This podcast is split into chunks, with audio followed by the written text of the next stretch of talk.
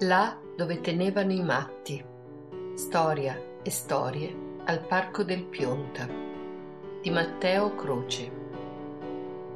Parte del progetto Visioni di quartiere duemilaventi.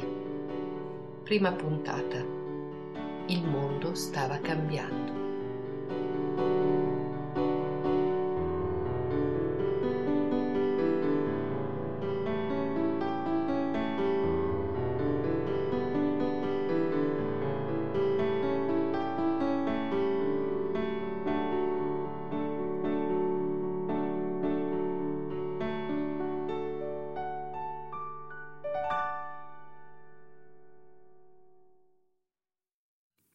Il mondo stava cambiando e lui la osservava già da un po'.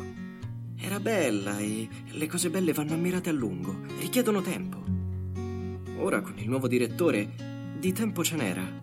Mariano poteva godersi l'aria aperta per gran parte della giornata e anche lei a quanto pareva. Il mondo stava cambiando.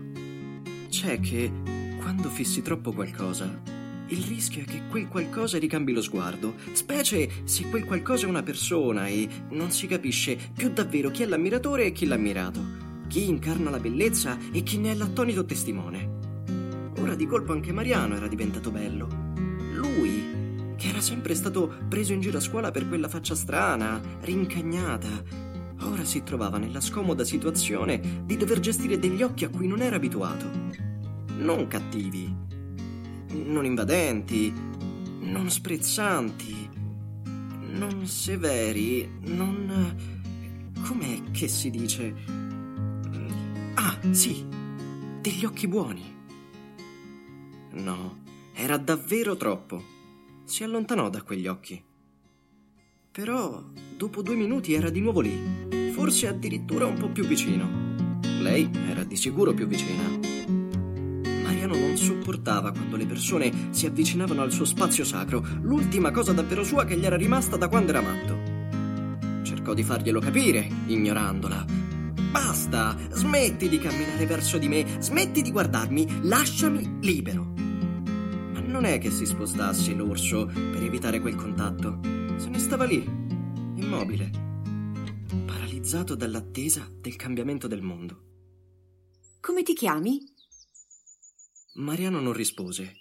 Non la guardava nemmeno, preso com'era da quel grande pino di fronte a loro. Però aveva un problema quel pino, grande quasi quanto lui. Non era bello come lei, anzi, faceva un po' schifo quel maledetto pino senza occhi buoni. Tu come ti chiami? Gli venne da controargomentare.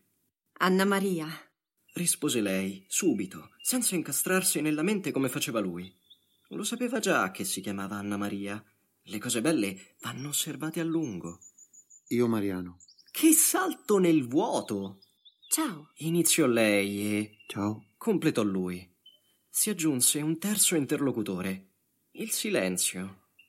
All'ospedale il silenzio era un compagno abituale, dovunque presente, sottofondo dei rumori variopinti dei pazienti, da questi spezzato, da questi intensificato. D'altra parte, che rumore può fare il vuoto? E i matti, si sapeva, avevano tanti vuoti dentro. I dottori e gli infermieri sani usavano il termine colmare per riferirsi alla guarigione dei pazienti. Ma quello di silenzio era ancora diverso. Era pieno di cose da dire, pieno di possibilità. Mariano ne scelse attentamente una. Perché sei qui? Anna Maria si guardò intorno, sorrise d'un sorriso strano. Volevo essere... libera, camminavo nuda per strada e, e alla mia famiglia questo non è piaciuto. Mariano arrossì. E tu? Immagini di pugni e urla sfrecciarono tremende nella testa rotta di Mariano. Ma che bisogno c'era di sporcare una giornata del genere? Sei bella. Non era una risposta, era una necessità. Alle cose belle non gli si deve nascondere il fatto di essere belle. Glielo si deve dire, che spesso non lo sanno mica. Lei era chiaro che non lo sapesse. Scoppiò a piangere. Gli strinse la mano. Mariano decise all'istante che nel suo quadrato di libertà c'era spazio per due. Cosa può nascere dall'unione di due matti? Domanda da sani che a loro in realtà non passò nemmeno per la testa. Era il millenovecentosettantatré. Agostino Pirella era già da un paio d'anni il nuovo direttore dell'ospedale psichiatrico di Arezzo. Dopo le prime violente reazioni allergiche del sistema manicomiale alla suggestione rivoluzionaria, piano piano il suo nuovo metodo sembrava attecchire e riscuotere consensi sempre più frequenti e convinti. Uomo colto, collega e amico di Franco Basaglia, di lì a poco si sarebbe guadagnato l'iconico titolo di chiuditore di manicomi. Il mondo finalmente stava cambiando. Ma non sarebbe guarito. Certe malattie sanno evolversi in accordo ai cambiamenti. Cambiano i sintomi, le forme, l'intensità, ma la sostanza rimane la stessa.